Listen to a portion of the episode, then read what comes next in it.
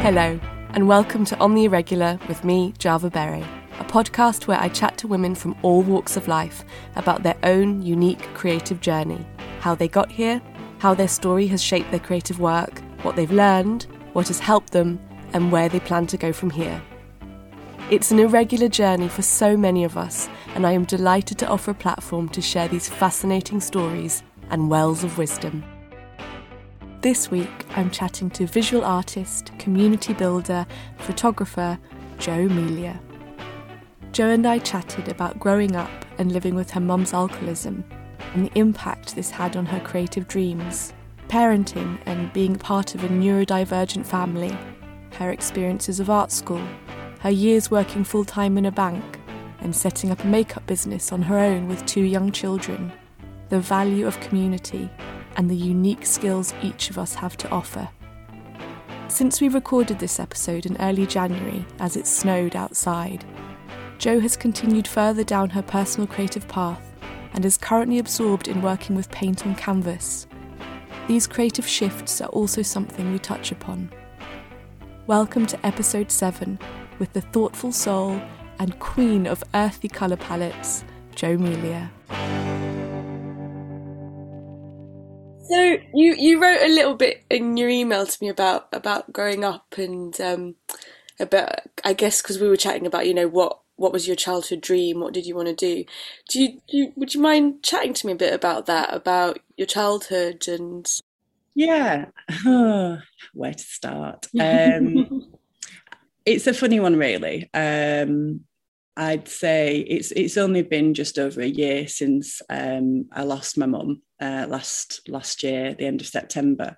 So I'd say the last sort of year, I've definitely had um, the opportunity really to to think about my childhood, as you do with the whole phase of living with you know living with your your parent. So um, I'd say my, my childhood uh, up until sort of teen years was was really joyful, and I have a lot of really great memories of um, of that. Um, my mum and dad both worked sort of several jobs to sort of make ends meet. In in Hebden Bridge, my dad was a, a police officer, and my mum did all sorts, along with working at local bars in Hebden um, over the years. But it was I've got a lot of happy memories and a lot of things that I've realized I kind of transfer over um, to my children now. So I have a lot of traditions and things that I realize that I get a little bit caught up in and I feel as though it's important, you know, like there's certain things we do at birthdays and Christmases. And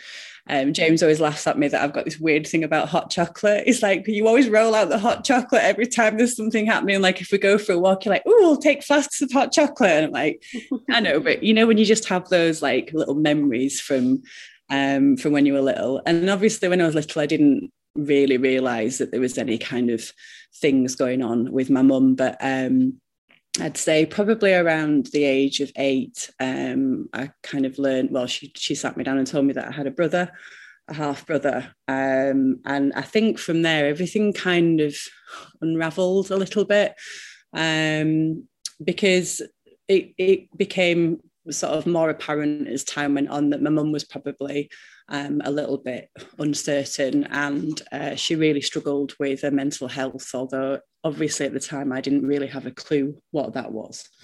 Um, I just I just kind of knew that she was um, very passionate, very loving, very creative, um, but equally could be so depressed and so down, and everybody in the house would feel it. Um, and um, my mum, as with, I'm assuming many, many people of that generation masked, masked it with, with drinking.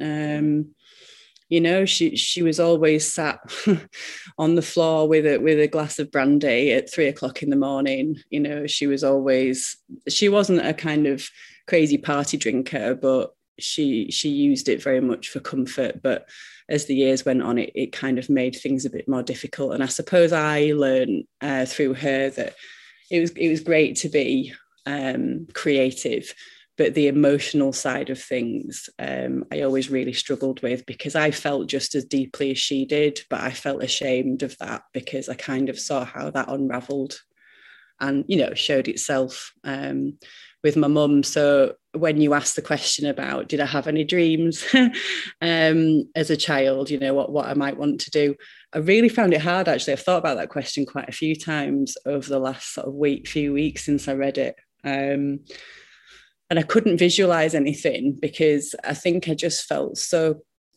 like absorbed in everybody else's feelings in the house, especially when you grow up in an environment where things are uncertain and you know one minute things are very happy and wonderful and dancing in the kitchen and baking and you know all those lovely traditional memories.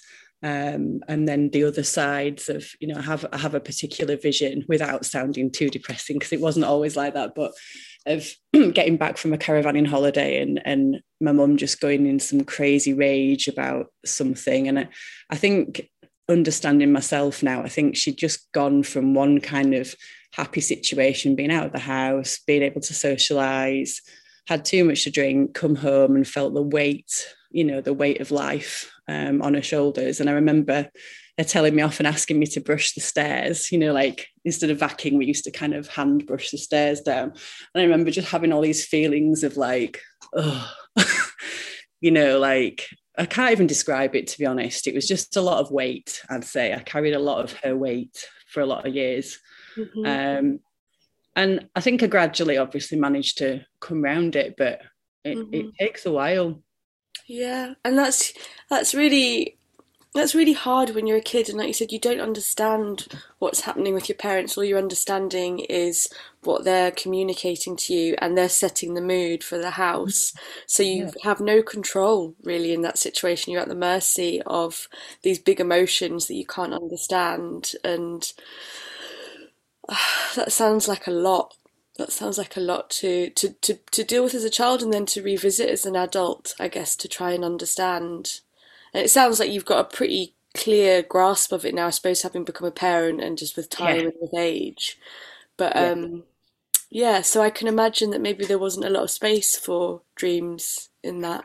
Well, no, I don't suppose so, because I, I think even you know like myself i've just listened to when you and john were chatting in the kitchen and i think a lot of mine and james's conversations are really similar you know we we kind of dream up all sorts of things now um, and he's always always asking me what i would love to do um, and if i could do anything and i've always had a huge block on it like and i don't know if it's because it's not because I'm unable to come up with ideas because I have loads of ideas, loads and loads, far too many, I'd say. But um, I think, and it's not the kind of creating things either, because I'd say between us, we're very capable of making things happen.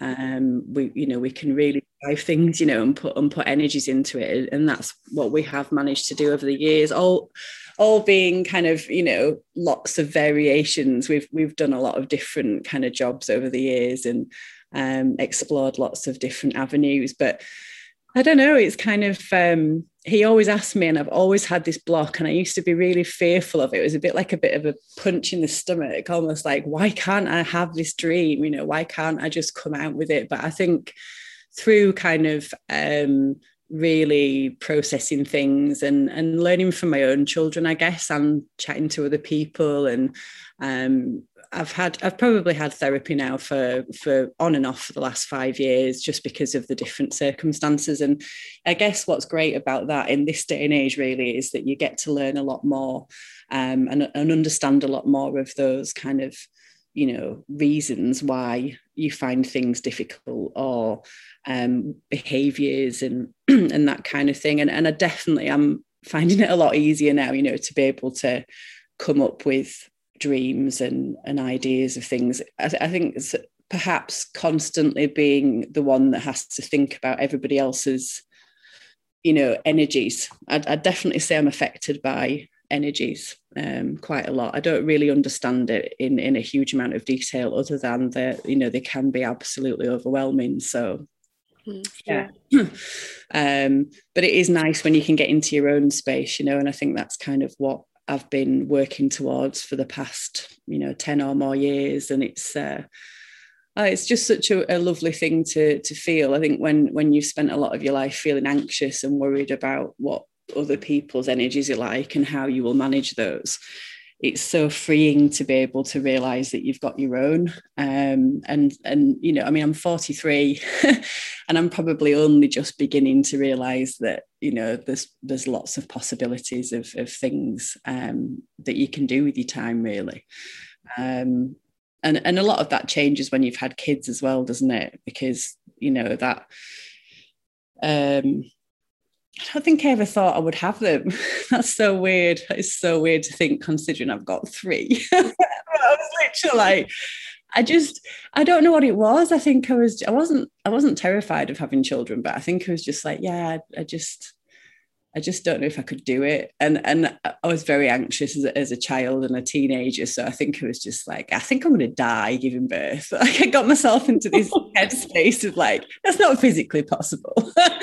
um, and then went on to have three of them. And and and I can honestly say, like, you know, as as hard as those experiences were and and all encompassing, I'd still say that those moments of of bringing life um, are still so blooming incredible. You know, like I just each one of them is very different as as are you know each each of the three children are really different and two of them feel like they're on the way to becoming young adults now which is a whole different ball game yeah. um, in many many ways as we have discussed in previous times there's lots of very amusing things that come with uh, with owning two teenagers. I'll have to hope they don't listen to this because they'll be like oh no mom don't say it.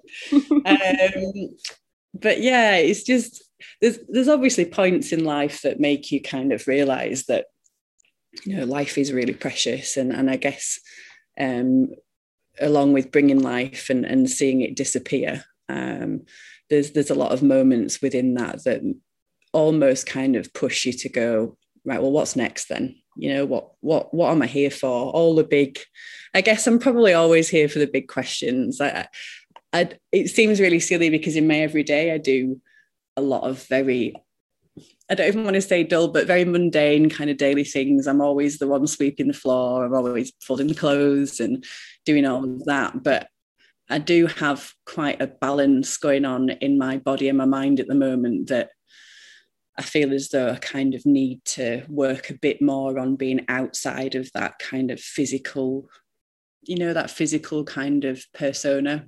Yeah. Um, I don't know whether or not that that's something that a lot of parents go through that kind yeah. of you know you, you, kind of build yourself into what it's like to be a parent and what you want that to look like yeah like the dynamics of of everyday yeah. parenthood and i guess it's that thing of of reconnecting with your soul and yeah, the the more ethereal bit that I suppose isn't as useful when it comes to sweeping the floor. Although you know you can do some great daydreaming when sweeping the floor. Yes. But um, and, yeah. yeah, coming back to that bit, and I think that's possibly often what what leads to feel those feelings of frustration and depression is having so little time to simply be because you're you're endlessly needed. You're yes. needed all the time, and it's it can be crushing. I watched um the Lost Daughter last night, Maggie Gyllenhaal's film with Olivia Colman. Have you seen it yet? not, but I will. Okay, yeah. Prepare yourself for, for some big feelings. well, I think I, I spoke to um, one of our, our, mutual friends. I don't know how to do this in podcast world, but but Laurie from Dear Prudence, and she yeah. said, I think we had, you and I had both watched. Um, what was it called? Made, as in M A I D more or less at the same time, or perhaps I must have watched it the week before and I was sort of chatting to Laurie about it. And then she said that you'd either called her or messaged her with very similar kind of yeah. ooh, feelings. Yeah, just a lot came from um, from that. So I'd be interested to to watch it. I might have to wait a week kind of get into a slightly different headspace. I never realised that those kind of things because sometimes they just come so out of the blue, don't they? Yeah. How how that yeah. kind of you know how music affects you, how yeah. you know a, you know a, moment in time can just completely blow your mind and you're not expecting it to kind of yeah. come and, and, that equally can be in a great way as well can't it it's not always in that kind of heaviness but but i definitely agree with you i've definitely felt those um those moments of you know even even up to very recently I, I think one of the things that um we negotiate a lot on a on a regular basis, and I do talk about it in in a lot of our kind of um, you know written work on the website, and and if I ever do any kind of post on Instagram, I try and talk a lot about um, having a neurodivergent family, just because that's kind of what's come to light quite a lot in the last um, I'd say in the last five or six years as an official kind of you know diagnosis point of view rather than a parent knowing feeling. Um, but yeah there's there's there's a lot of different things that we've we've, we've got um, the two boys um as two boys are from my previous marriage but we've lived with james since they were sort of four and five four and six um, and um, and then we've we've got Margot and, and James was diagnosed with ADHD or um, attention deficit disorder with a little bit of hyper, hyperactivity still, just to kind of tick that box. He, he, made sure that he got that one in there, bless him. Um, and you know, I think when and Logan has a few other bits and pieces that that we we manage through school and through a lot of things, a lot of work at home um, a lot of resilience building, a lot of understanding of kind of different it's not just different ways of thinking either it's different ways of processing different ways of behaving. Um, and it feels like a little bit of a i'm trying to describe it it does very much feel like walking through through the woods when there's loads of kind of brambles and stuff everywhere because you it, it's so beautiful and you can see the you can kind of see um, the creative opportunities and these wonderful minds working. But because we have to tread through all the standard kind of schooling and um, you know workplaces and accounts and oh all that stuff that is just part of daily life um, it's you know it, it's just an interesting game to be playing. I think that's the only way i can kind that's of describe a perfect it. way of putting it. Yeah um, it, it's funny actually because for, for some odd reason, um, when I was growing up, my dad used to love anything sci-fi, so we used to watch Star Trek together. And James thinks it's kind of hilarious that I kind of know loads of stuff about Star Trek. But over Christmas, I think me and the boys have watched loads of kind of superhero type stuff like Superman, because me and my dad watched that in the eighties and we've watched all the new ones and I watched Hunger Games and and I think me and James had a conversation about how you know life does very much feel like a bit of a game at times and you have to play it to, to a certain you know you don't have to play it to other people's you know expectations but you have to be willing to kind of push through those standards of expectation. And i very much feel as though our generation um, are the ones that have been able to understand more about mental health and um, possibilities, I guess, like changing things going on. Um, but we're also the ones to try and implement the new changes and make sure that our own kids kind of grow up in a healthy, safe environment. Um, and yeah, it's, it, it feels like an incredible opportunity, to be honest, but equally it's quite weighty. Yeah. um, just in that, you know, that I certainly don't want any of my children to grow up or any any child to grow up feeling as though they are lacking or too mm-hmm. much. You know, there's both sides to that. Um, it's kind of been gradually working towards mm-hmm. it, hasn't it? And then it just feels like it's become more of a social, open conversation, um, and it's taken for granted that you know we talk about mental health. Um, you know, there's still a lot of work to be done, but yeah, that we're still doing all of our work, and we're having children thinking like, right, well, it's, I, I think I sometimes I think, how am I going to get it right? And it's accepting that I'm not going to get it right, even no. I have you know still all the information. Yeah, yeah, it's still I'm still going to mess up, and my kids will probably still end up in therapy.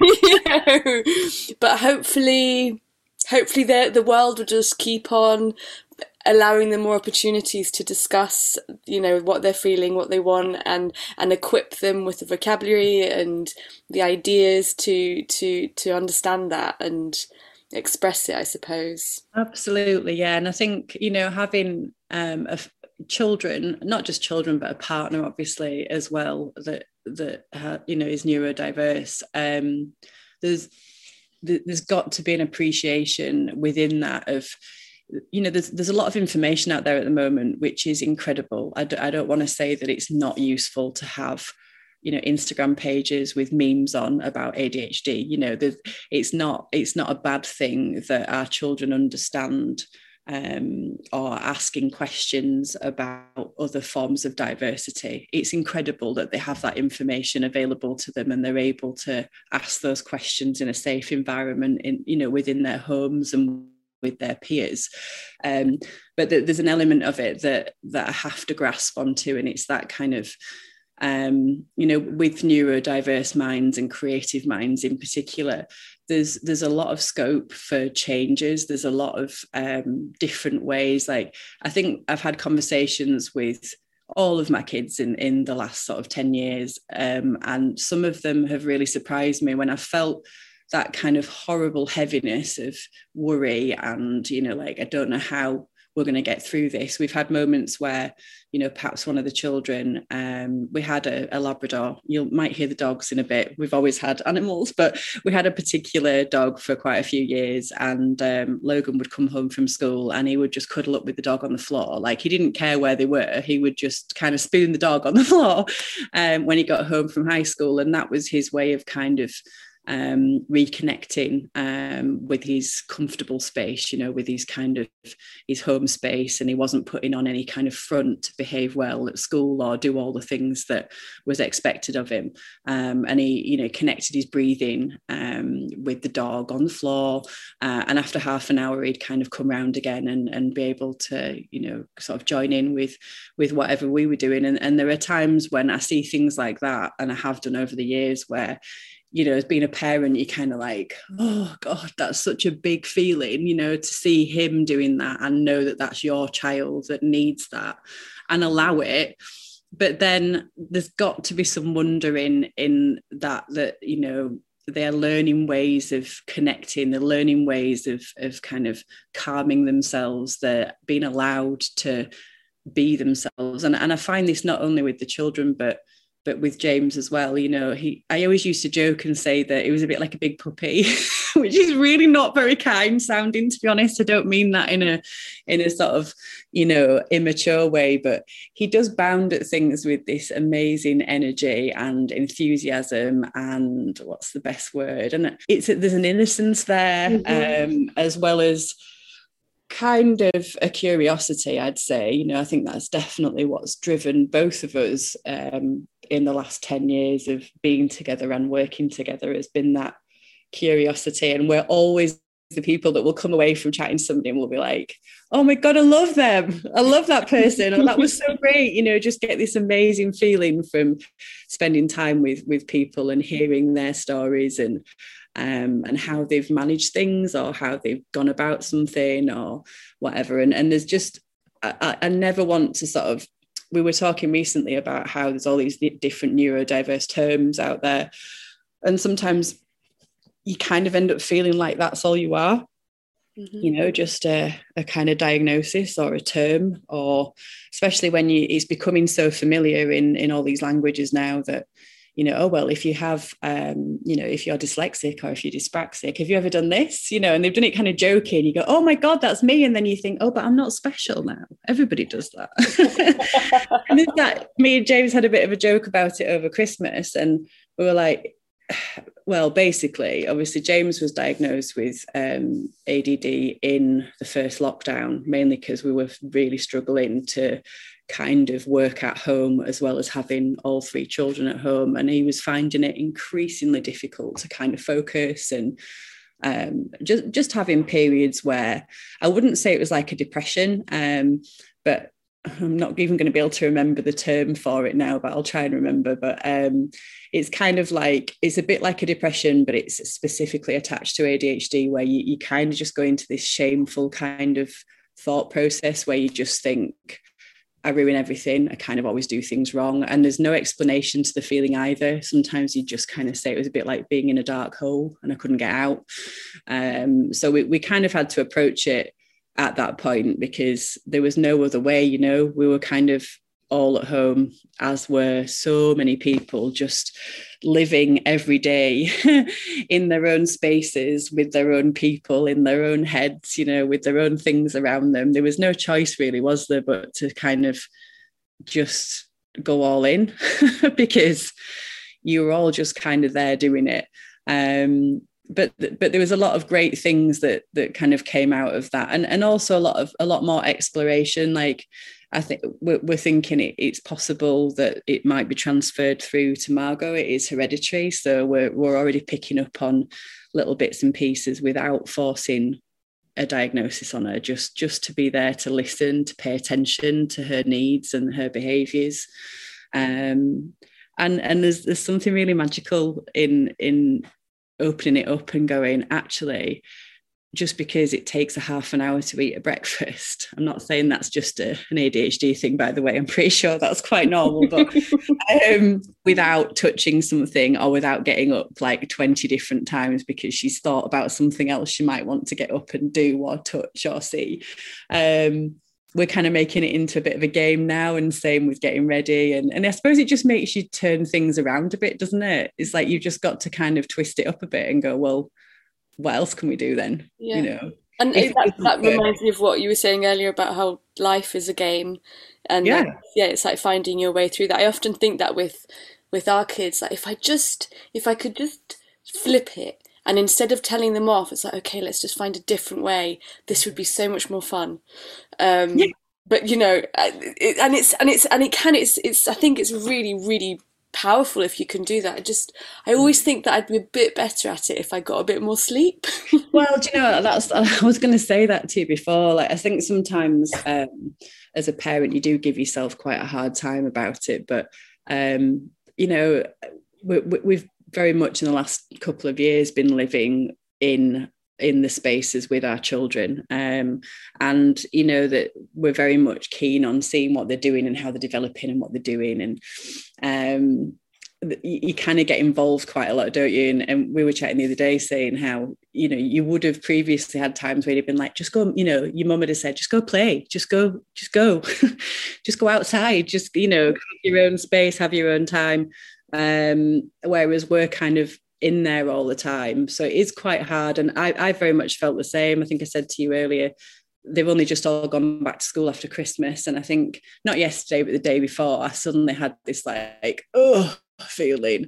The thought of kind of dropping this mother role that I've very much taken on in the last three weeks and you know being in the house with them trying to be entertaining you know trying to feed them clothe them wash them all that kind of thing um, and and like you said with with your boys, you know, the, they're very um, they're very they can be very intense, um, and I don't mean that in a bad way. I just mm. mean that you know there's a lot going on, there's a lot of thoughts, there's a lot of feelings, um, and and I definitely agree with you that if you you know if you can give yourself space it's easier to be more creative with your parenting isn't it? If you can give yourself that even even just like half a day out i feel like a different person when i come back. Yeah definitely.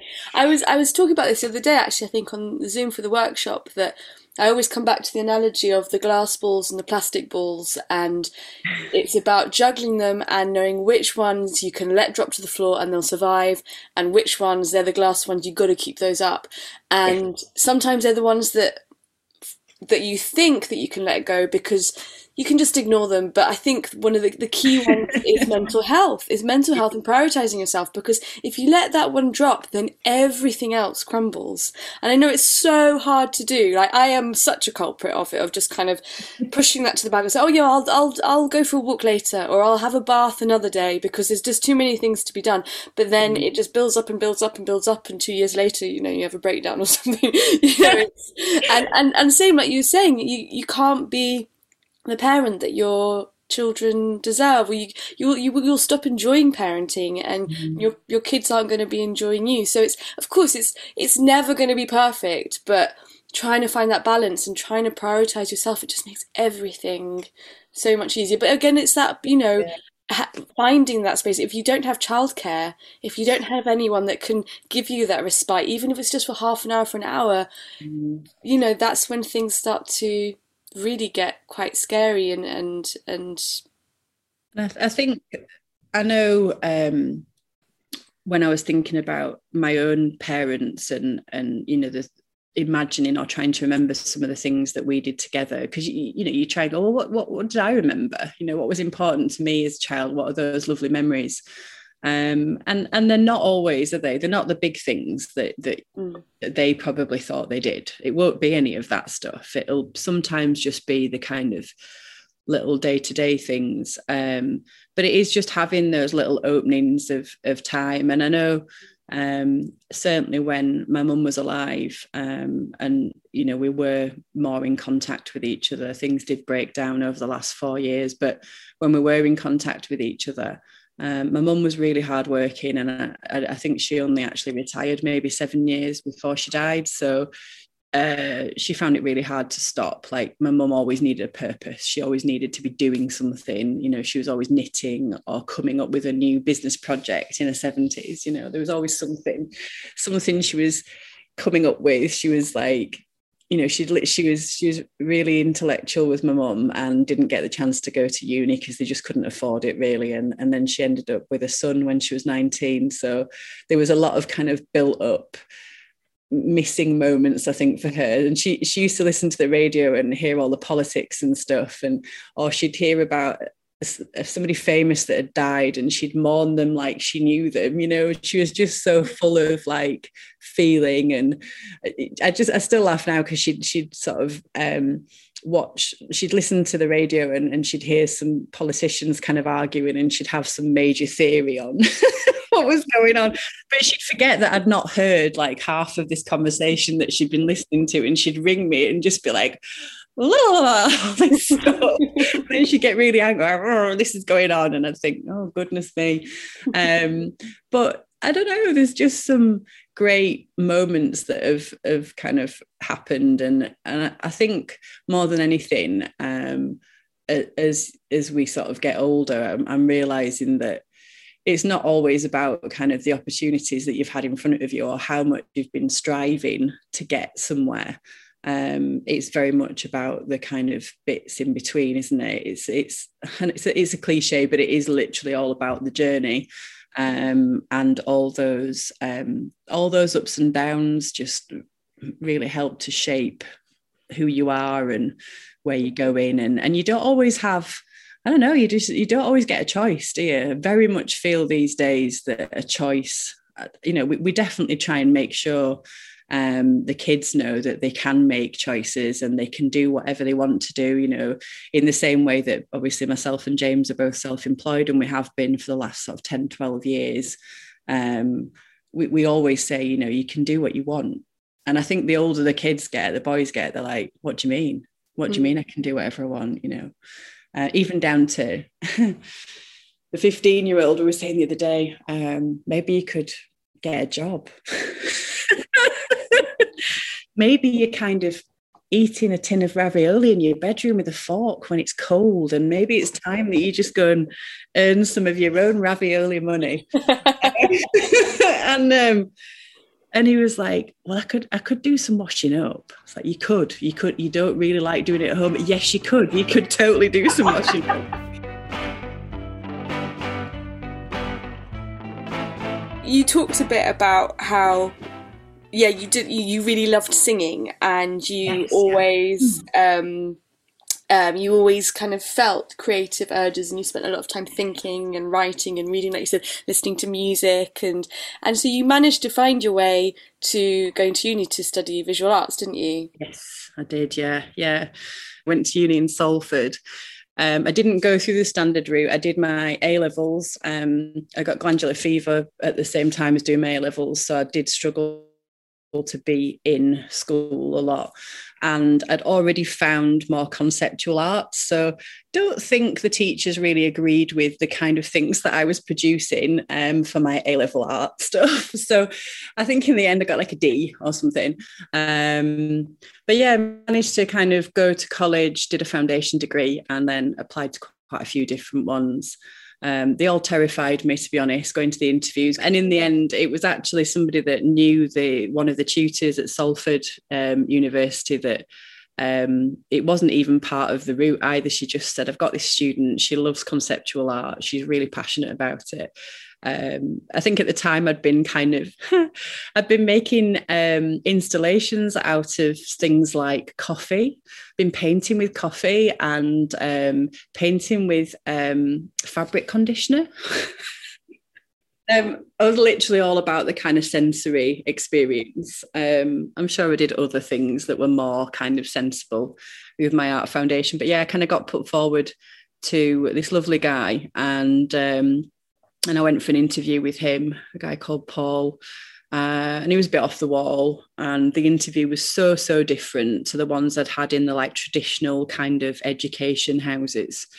Um, the interviews were so weird like i think one was in cumbria and it was it was quite quite professional. I loved the studios. I felt so excited going in them all but and i always just used to think oh i can't imagine being here you know like this is for real artists Uh, and I remember trying to, I was really into makeup at the time, which another another avenue I've gone down. But um, I was very very much into drawing my face up like a 60s uh, 60s star. So I used to kind of full on do the eyeliner and the and the crease in the eyelid. And I remember going to I had an interview at Derby.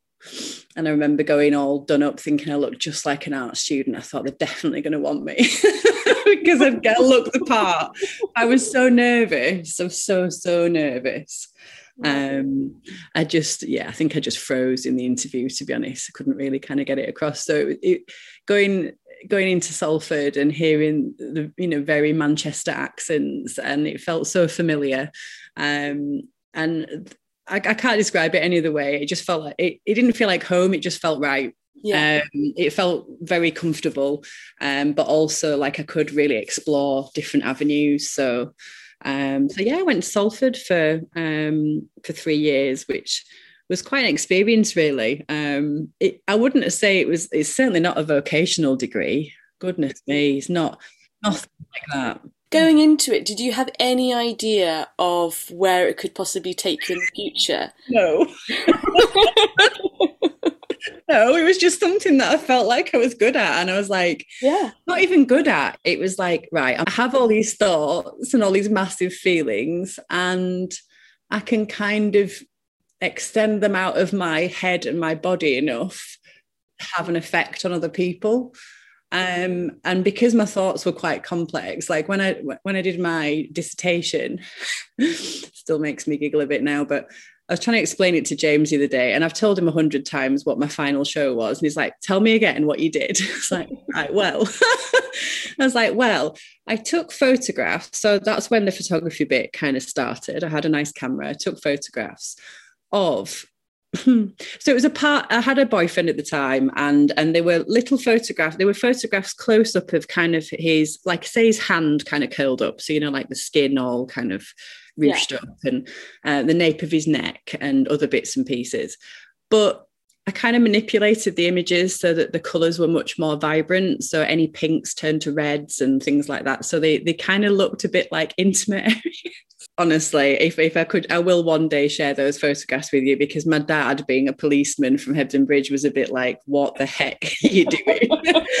and obviously, I was so proud. I got like, I got when I ha- when I put it all together because I kind of they gave me the main space in in the exhibition hall and i was like wow can't believe i got this considering it was so weird. And I, I, printed them out so they were exactly the right size as though they could be quite intimate kind of areas. And i literally pinned them to the wall in that position so you couldn't think they were anything other than that. And they were literally like probably 15 to 20 of them in this main space. And i still remember now my dad coming in and just looking and going Oh, this is what you went to uni for. and he still he'll still joke now. I can't believe I paid for that. I'm like, yeah.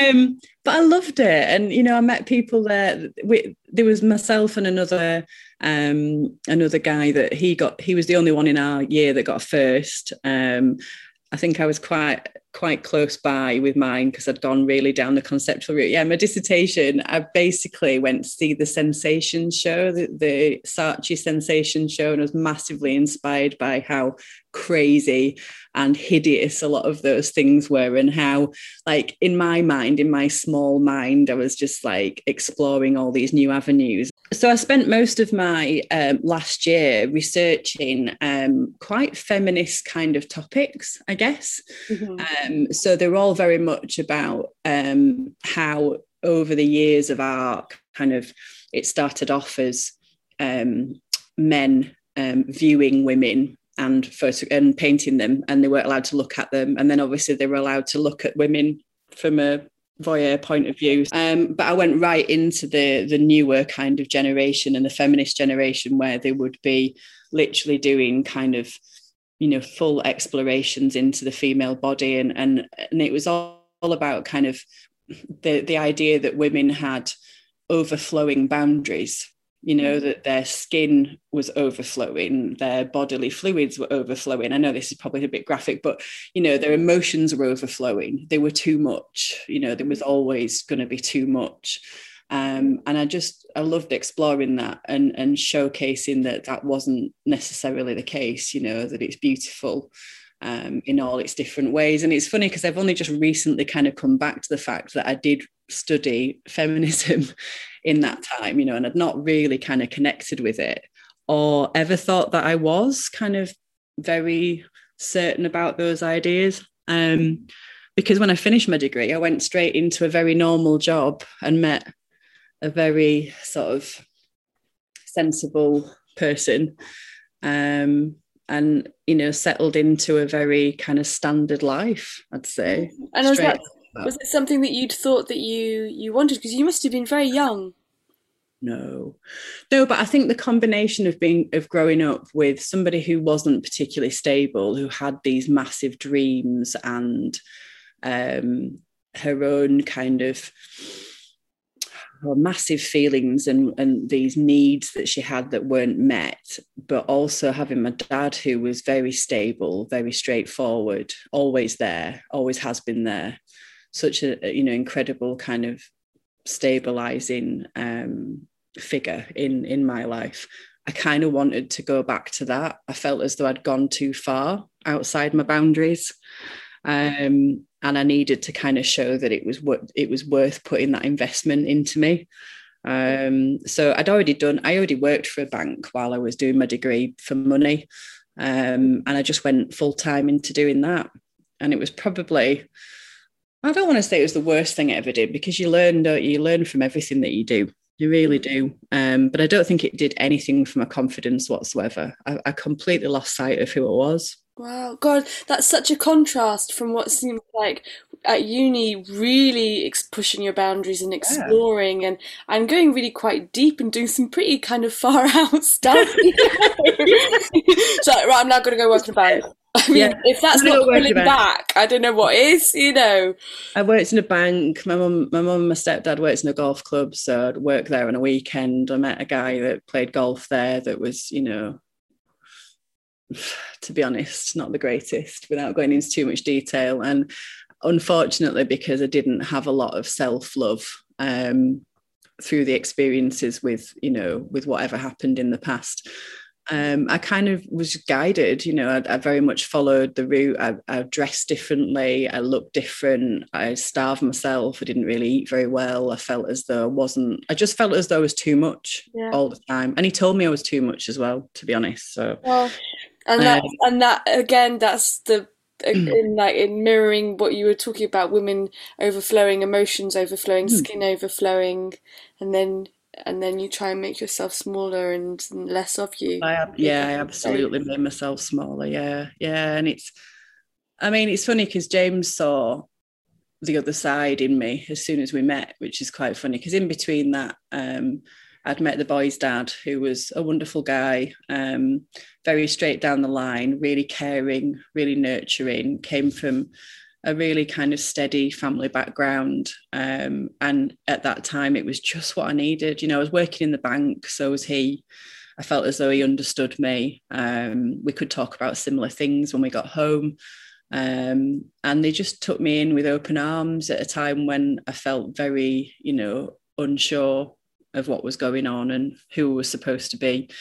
Um, and, uh, you know, as much as we're not together anymore. Um, and it was, you know, it's such a difficult thing to, to admit to, but it was my choice. It was my choice because I think I eventually, when I turned 30 and had both the boys, thought, what on earth is this life I'm living? What on earth am I doing here? How did I get here? You know, um, I was still working in a bank. I was a manager at that point, and you know, it just it was killing me. It was absolutely killing me doing that job. Um, I tried to make it as kind of creative as I could. I ran a team of people and I, I was always coming up with new ideas to kind of inspire them and incentivize them. But in a really, we were, we were in a real sales team. So working in like commercial banking, so, or retail mm-hmm. banking. So just, you know, as soon as you'd push them and got them to the point where we, we delivered results, you'd be right back down to the beginning. And, and the, you know, the, the retail managers, they were filtering down every morning, like, you didn't do enough you've got to do better tomorrow got to do better tomorrow. So every day you would be going through this cycle of like psychologically having to build your team up and then cut them at the end of the day and go well done but we've got to do better. Um, and there was a lot more that went on with it than just that. And i still remember now i'd, I'd had logan and he had um, he wasn't ill when he was born but he, he had really bad reflux which i'd never heard of before. Um, and he was poorly probably till he was about nine months and he ended up in hospital with bronchiolitis. He, he, wasn't really really ill but there were periods of time when i couldn't put him down you know it got, kind of got to that point. And the boys are only like 19 20 months apart so um, it was very tying for somebody that had a lot of creative thoughts i guess. That's probably the best way of saying it. Um, and I was kind of I remember I had this management role and I worked for I actually worked for um, an, another bigger bank and it, they were just closing it all down at the time. Um, they were closing sections down and selling them off. Um, and it was literally at that point where you daren't tell them that you were expecting. Even though you'd think in that day and age that must have been sort of 12 13 years ago that you'd potentially get fired and completely lose your job. So it was absolutely terrifying to kind of be building your family at that point. And I just thought, this can't be a way of living, you know, I can't be living in this way. Um, and I went back in. Um, I still remember actually, they asked me if I could. Um, they asked me if I could go in for a meeting um, a week after I'd had Logan when I was breastfeeding in in, in Leeds, and I was like, "No." Can you imagine? Jesus. It was just just all a bit a bit crazy. Um, and yeah, I remember them. I'd had some time off, and and they'd had to kind of um, they involved the union because there was loads of other rubbish going on. There was a lot of bullying, like internal kind of stuff going on, and manipulation.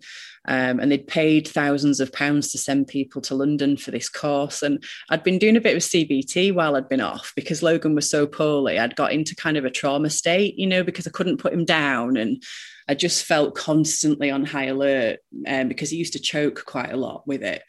Um, and I just remember going, I've been doing some CBT in my home life and then I'd gone to this course. I was like, go on then, I'll go and do it. I'll, I'll do this as a last kind of push and see if it works. And they literally did this weird kind of, it was almost like they did CBT on us. Mm-hmm. Um, they brought in this training team that did CBT on us, um, but it was to get us to sell things to people. My mind was blown, and I'm quite um, diplomatic to be fair. I think that's definitely something that i've learned over the years. I'm usually quite diplomatic and i went with a friend who was massively outspoken and she was flipping brilliant to be honest. I think at the time i was cringing but she was like why are you telling us that? Why are you getting us to do this? We were there for a week in this beautiful hotel that was outside the london eye. I could literally see it from a very expensive bedroom window. Um, and I was like, what are they doing? This is literally brainwashing, absolutely ridiculous. Um, and I came back and they basically said, we don't have any management jobs for part time workers. Um, you're either going to have to come in full time, which we couldn't do, um, or you're going to have to, you know, take a different role. So basically, the, the year's worth of experience that I'd built up to become a manager, um, they just wanted me to go right back on the front line. And and you know be paid the same which was amazing um, but go right back to working on on the front line doing the cashiering mm-hmm. and i just didn't have it in me to do it i couldn't i couldn't bring myself to do that mm-hmm. yeah. so i quit wow and did you have any idea because with two kids mm. that's that's a huge that's a brave decision to make that's i mean also shows just how awful it must have felt working in those circumstances I don't know. I don't know if it was brave. I think I'd just got to the point where I'd been ground down that much. I don't think I knew what else to do. And and my um, husband at the time had been also in. We, we worked together. You know, I said we worked in, in for the same company, and and he'd been off he'd been off sick for six months through some internal kind of bullying that had gone on so mm-hmm. um, we were in quite a vulnerable position anyway um, and none of it felt safe but i just thought i've got to make a change you know something's got to to change here and, and I'd, I'd always i'd been doing a bit of makeup um, as a bit of a something for me you know while the boys were small i used to whenever they had the naps i'd go and practice mm-hmm. um, and do an hour. And I'd go, I'd go and do the school run with like a full on 50s face. um, but I loved it. It was just, it, it wasn't like sort of pushing myself to be a different person, but I just loved being able to create every day, you know, be able to kind of try something new and new techniques and learning. And yeah, that's kind of where that went next. So yeah, I ended up um, setting up my own makeup business. I went to London and did a week's course with two makeup artists that um, had been they'd, they'd, done incredible things. I think their aunt was um, Princess Diana's makeup artist, so obviously they'd come from um, a family full of artists anyway. Royalty. Yeah, something like that. and actually, it feels really weird now saying this, but they they were literally like YouTube royalty at the time. They they were some of the first people that did tutorials online. Um, so yeah, meeting them was really weird. And, I literally left my um, one year old and three year old at home with my husband for the week. Just was like, see ya. that must have that must have felt pretty lovely. Oh gosh, yeah, it was great to spend the week with my sister as well. You know, just going to. Ex- I mean, I was terrified, but at the same time, I've got so many nice memories of eating such lovely food while we were there, and her friends are all really creative and stuff. So we had like dinner parties and I ended up doing crazy experimental makeup on some of some of her friends, you know, just to practice and stuff. We've still got all the photos, and one of her roommates was really into Queen, and I grew up listening to Queen, so we had like some sort of evening where he played it all, and I sang my heart out in his room. so yeah, it was just a good, yeah, really great experience. But in doing that, when I came back, I was like, yeah, I kind of need to quit my job and set up on my own. So yeah, um, it meant pulling the kids out of nursery, and you know we've talked about this before, and this is one of the difficulties as a compromise for me. Going, do you know what? I'll set up a business on my own. I then lost my childcare. It's it's infuriating and the complete opposite of what it should be, surely.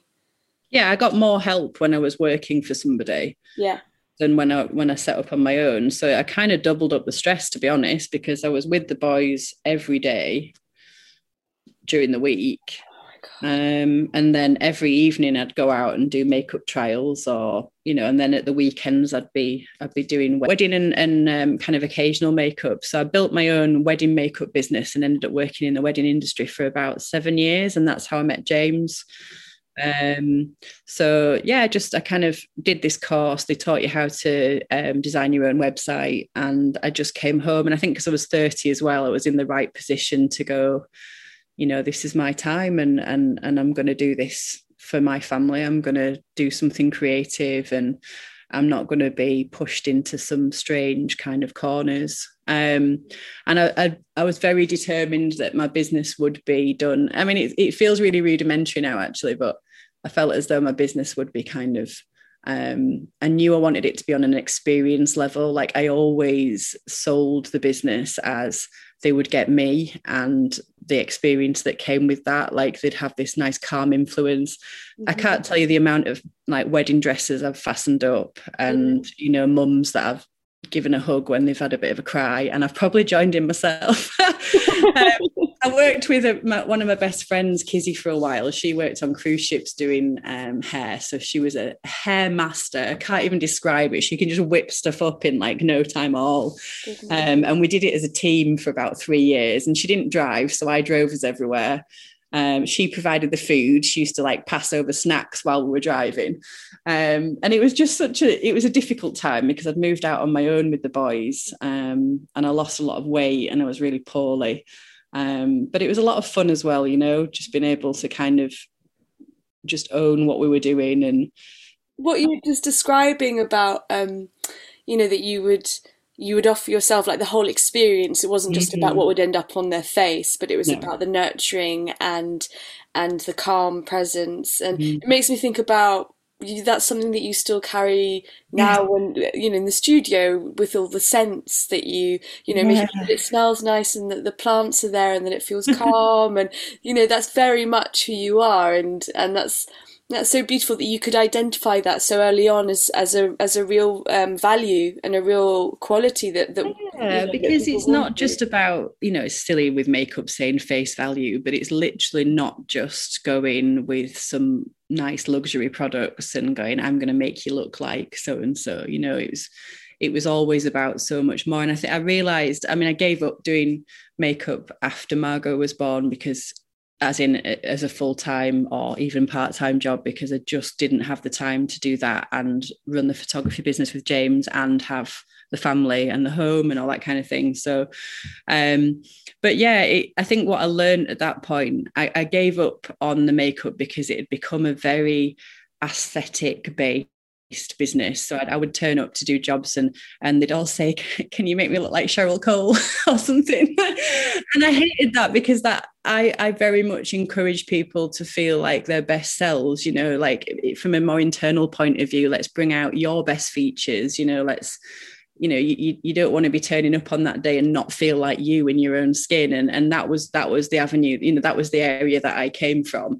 And it became much too you know very much about the aesthetics and it just didn't didn't sit right with me. So um and then obviously once I'd met James and and I saw how he was creative with the photography and and what you could you know potentially capture and, and the way he saw the light and the way he you know the things he saw with people it just resonated with me in in ways that I'd, I'd never really come across before. You know it literally blew my mind when he taught me how to take photographs and and I saw what came out of those. Um, and I know I had quite a lot of friends that probably thought I should have never given up um, on you know the, the makeup business that I'd set up but I'd tried a lot of things, Java. I've done a lot of different jobs over the years, you know, and I don't know. I think you just sometimes have to go. You just have to go with it, don't you, and yeah. see where it see where yeah, it exactly. And it's it's tricky, isn't it? Because I can see how people from the outside might have thought that, but it's weighing it up, isn't it? Like I say, it's weighing it up and what feels comfortable. And just because you're good at something or you excel at something doesn't mean that's the right thing for you to be doing at that time in your life. And you can always come back to it. And you know, it doesn't I can understand how friends might think that you're letting yourself down. Oh, but you're so good at that. Why don't you go back to doing that? You know, it's like, well, maybe I will one day, but you know, not right now. And it's not because now, yeah. not because I'm stopping myself. It's not because I'm not allowing myself to do something that I love. It's just it's not the right fit for this moment in time. I think it didn't at the time. It didn't really align with the new kind of thoughts that I was having, mm. um, working in the photography industry and spending time with people and and watching people's relationships develop um, kind of you know whatever kind of photography we did seeing how people had put all the time and effort into creating their own businesses creating their own products um, their own services you know it, there, was just something so incredible in photographing families you know seeing the different dynamics. And there, it, it, hit me on a completely different level did the photography and i couldn't not go with it. You know it was one of those like once i'd seen the kind of you know i'm, I'm going to say the light as in you know we called the course lost in the light because literally once you're lost in it once you can see it it doesn't go away. And even like the other day it's been so dull hasn't it over christmas? Like it really bothers me because like your house, we live in a barn now, and the, the windows are really low and really deep, and there's just not a huge amount of light that gets in, even though it's all open plan. And I didn't realize it would really bother me yeah. uh, until we've just hit this particular kind of winter. Um, and then I went out with a friend the other day, and, and the sun was out, and I didn't really notice it, and it got really low, and it was just kind of Margot was just playing, and it started to cast all these shadows, and I could see all the colours and the patterns, and I was like, whoa! I mean, you know, I only had my phone with me. I didn't even have a camera, but it was just so exciting. And, and the, there was nothing would ever take that away from me. It was like having that skill of being able to see the light, but also see that light in your own stories, in your own passions, just kind of, it felt right. yeah. I think is probably the best way to kind of describe it. And I, am not sure James was massively on board with the whole teaching idea to start with because he loves shooting. Like that's his mm-hmm. that's his language. Mm-hmm. Mm-hmm. Um, but my language is very much speaking, as you're probably able to tell. Yeah, story. Um, you're all you're all about words and story. Well, not all about words, but like that, and that's you know comes across, I guess, in the Instagram account, which you mainly run, don't you? Yeah. Um, yeah and it's such a powerful combination between the images and the story that the light tells, and then the stories that your words tell, and and it's very much about life. It's a photography account, but it's so much more than that. It's about yeah how how how you're seeing life and how you're telling the story of your life and those around you. So I think it's it's a beautiful combination. Thank you. Thank you. It takes such a while to get to those points though, doesn't it? Like thinking about the different stages. I mean, I don't want to encourage you all to start scrolling through our whole Instagram feed, but what you will see is so many changes, so many shifts, so many like, oh, we'll go down this road.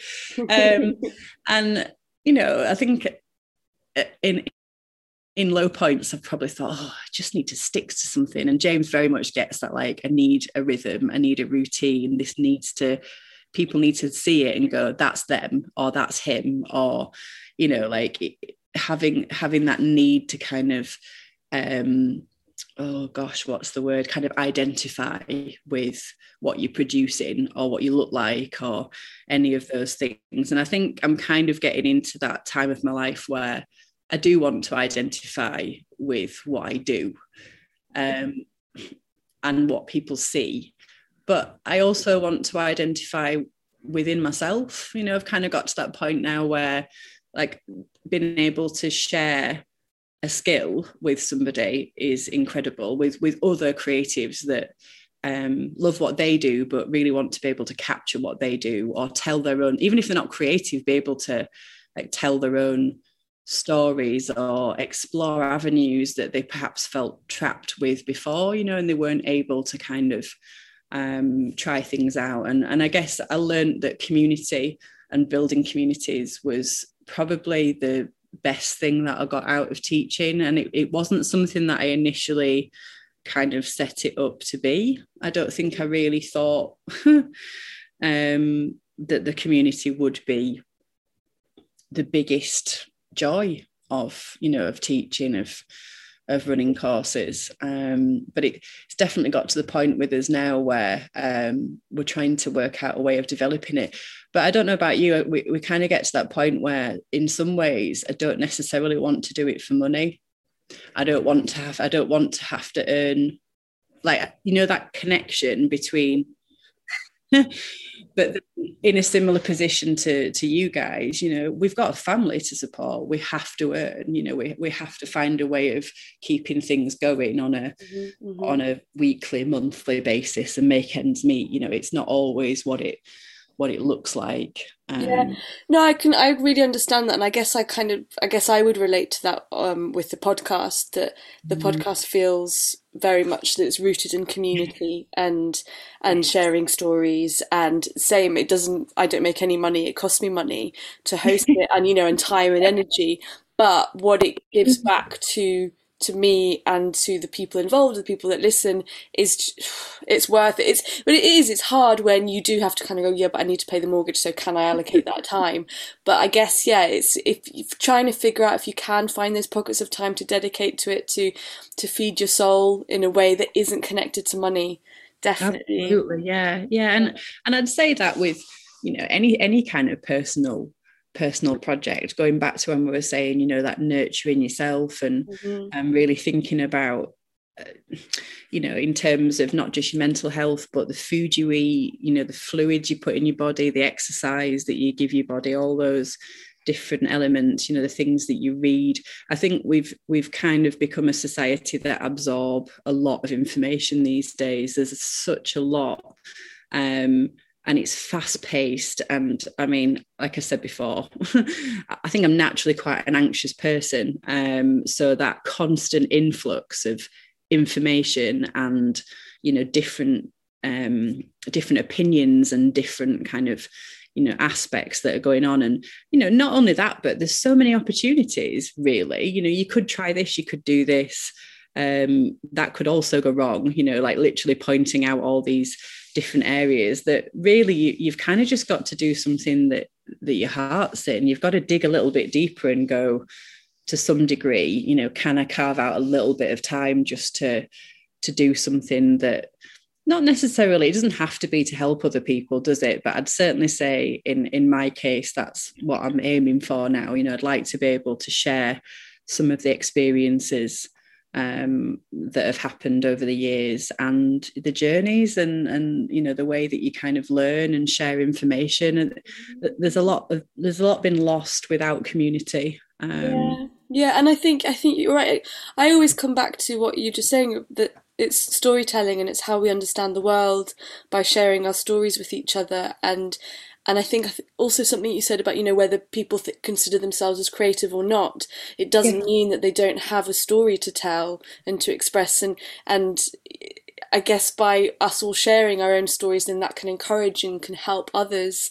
to share their own and maybe see see interest or value in their own story that maybe they didn't think was there because yes. they didn't think, oh, nobody would be interested in what I have to say, um, yeah. which isn't true. But it's about identifying, isn't it? And yeah i mean you know there's so many different people with different stories and different lifestyles and and i quite often come across just from you know teaching the course or having different conversations with people that they don't feel their own self-worth or mm. um, they don't really know where they're going with things or perhaps it's not even entered their head yet you know maybe they're not even in in that at that point in their life you know they're just very much doing what they're doing every day. They're working hard. They're, you know, they've got to pay the bills. They've got to keep going and, and improving within their work environment. But um, there's, it's, it's just such, I keep saying about balance and things. And, and we've talked before between the kind of three of us about how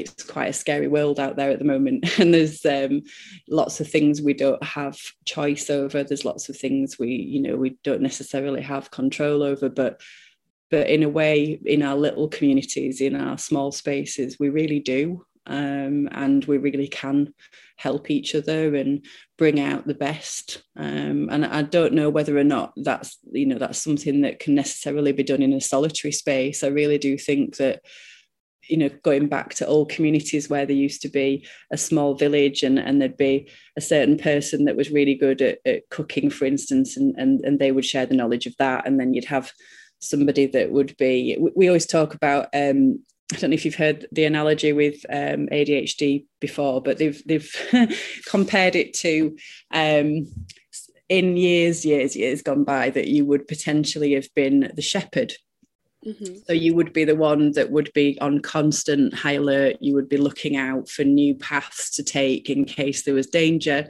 Um, you'd be entertaining everything, keeping everybody going, um, and and I just thought that was such a wonderful way of of kind of looking at it. You know, it's like you kind of expect that it's you know you're gonna you're gonna have this way of life and you don't fit and you you know you feel odd and out of it and, and all that kind of thing.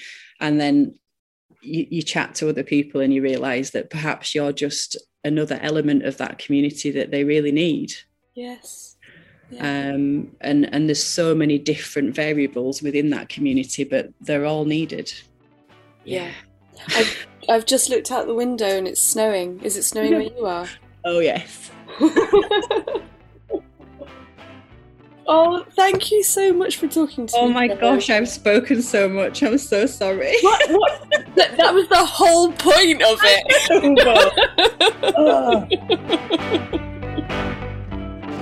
you can find Joe on Instagram at amelias.co, and you can also find the photography workshops she co runs with her partner James online, themelias.co. Please refer to the show notes for links. Thank you so much for listening to On the Irregular. It really helps if you can review and subscribe, as it helps other listeners find us and widen our audience. It truly does make such a difference.